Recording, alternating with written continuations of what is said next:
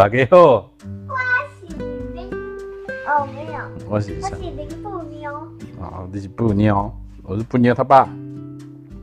今天我们要来讲国家，北欧。我我要讲像像它的名字是什么？不用不用，是象猪。好了好，今天要来讲北欧的其中一个国家，荷兰。这个兰我看不懂。荷兰。世界上啊，最喜欢说自己是一个自由平等的国家，估计就是美国，因为我们是缺什么就喊什么的生物。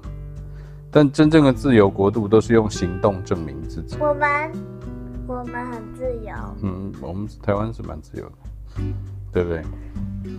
在荷兰啊，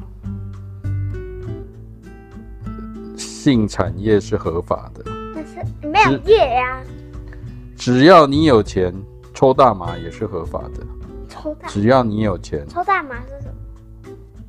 就是大麻，大麻就是在各个国家是属于算是一种毒品吧。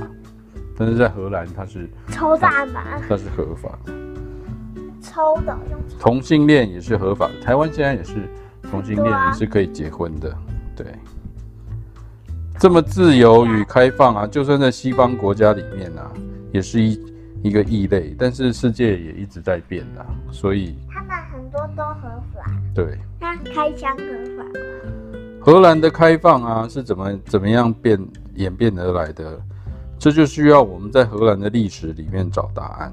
首先，荷兰这个国家啊，不是一开始就有，在西元一五八一年之前，荷兰都是。其他国家的领土，罗马、法国、德国都曾经占领这个地方，最后啊落到了西班牙手里。所以荷兰就像小三一样，小三，哪个男人强就被哪个男人抢走。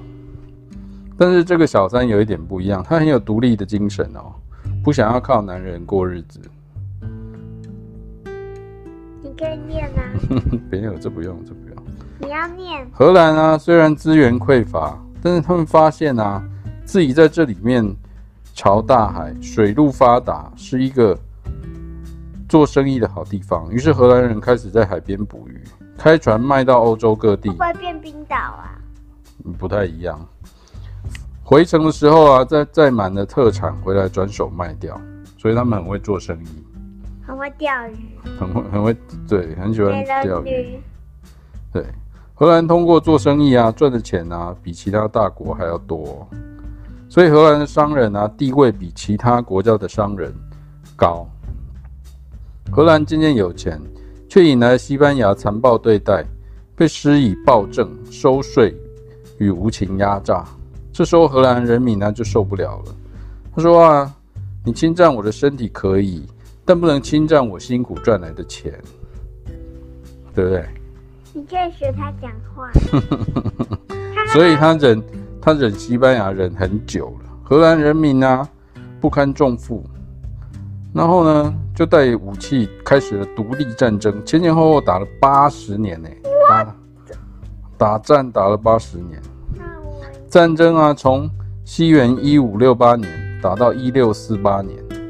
如果你是当时的荷兰士兵，从刚断奶的时候就参军。到了你老了得了白内障，才能看到荷兰共和国的完全独立哦。荷兰，荷兰打仗打这么久，打了这么多年。不过荷兰人呢，就算在战争期间，也没停下做生意的脚步。西元一六零二年，他们成立了荷兰东印度公司，这是世界上第一个跨国公司哦。荷兰，对，他们是第一个跨国的。International 什么？荷兰东东印度，荷兰东印度公司啊，啊，还真的是东哦。荷兰荷兰东印度。那我刚说东东，所以我讲对。负责荷兰和亚洲各个国家的贸易啊，足迹走遍了大半个地球，拥有拥有两万多名员工。什么口 口水冒出来了？西元一六零九年。荷兰成立了证券交易所，玩起了证券与股票，走在世界金融的前端哦。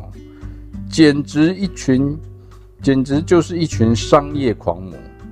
哪个地方人都很有钱啊？嗯，不知道哎、欸。但是哦，瑞士的人还蛮有钱，对。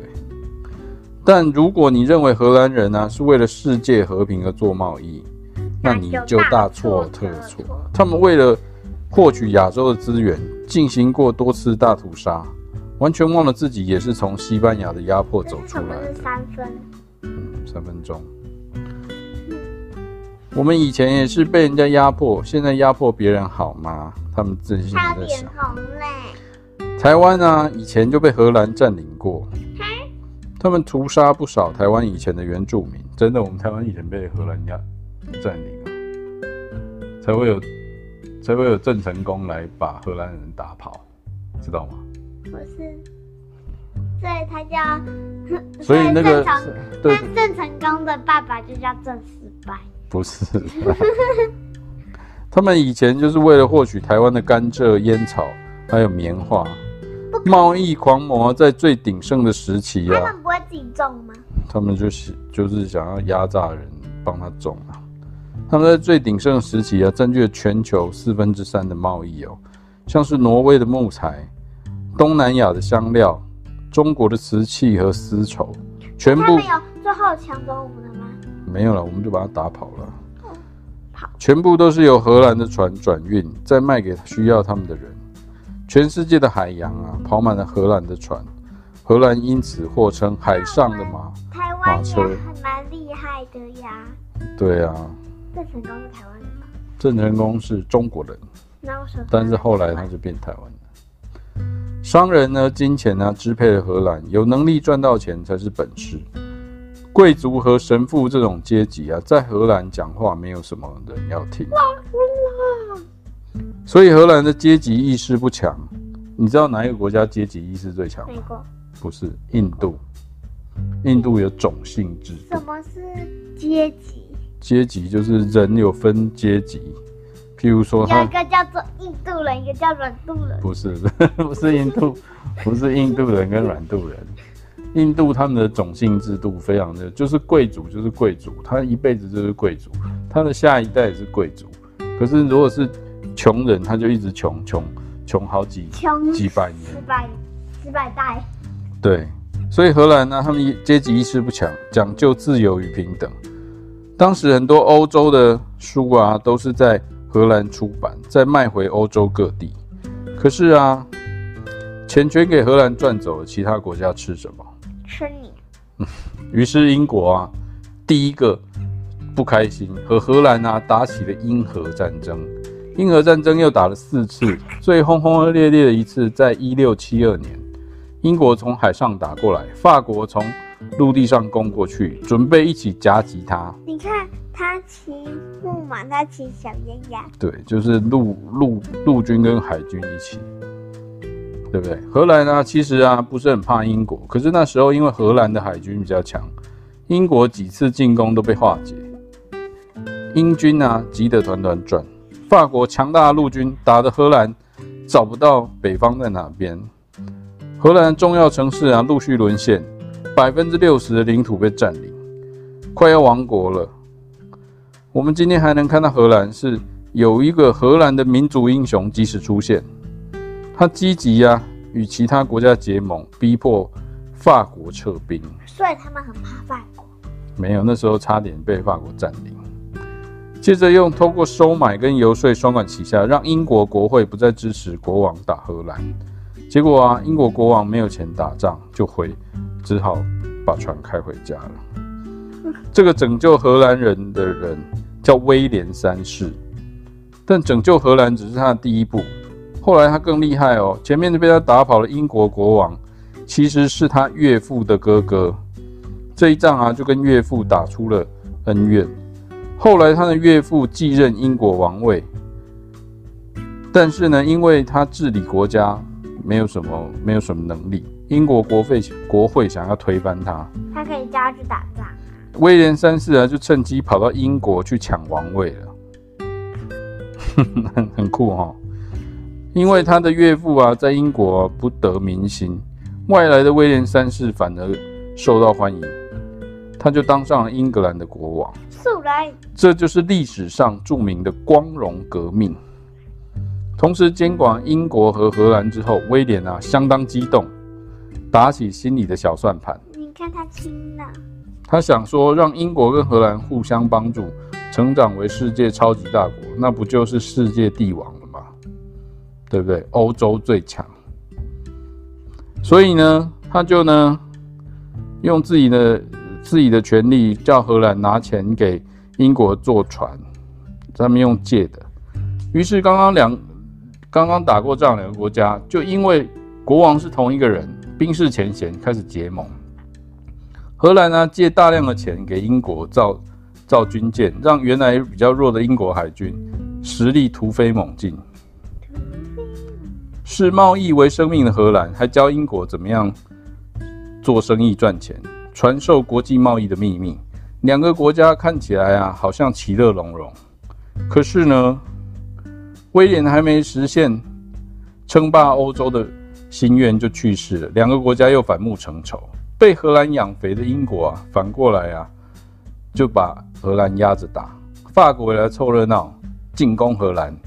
时间仿佛回到灾难年，但是这一次荷兰没有民主英雄了。荷兰在海上打不过英国，交出了海上霸主的地位，在陆地上不敌法国。西元一九七一七九五年被法国占领，变成法国的小弟。可能呐、啊。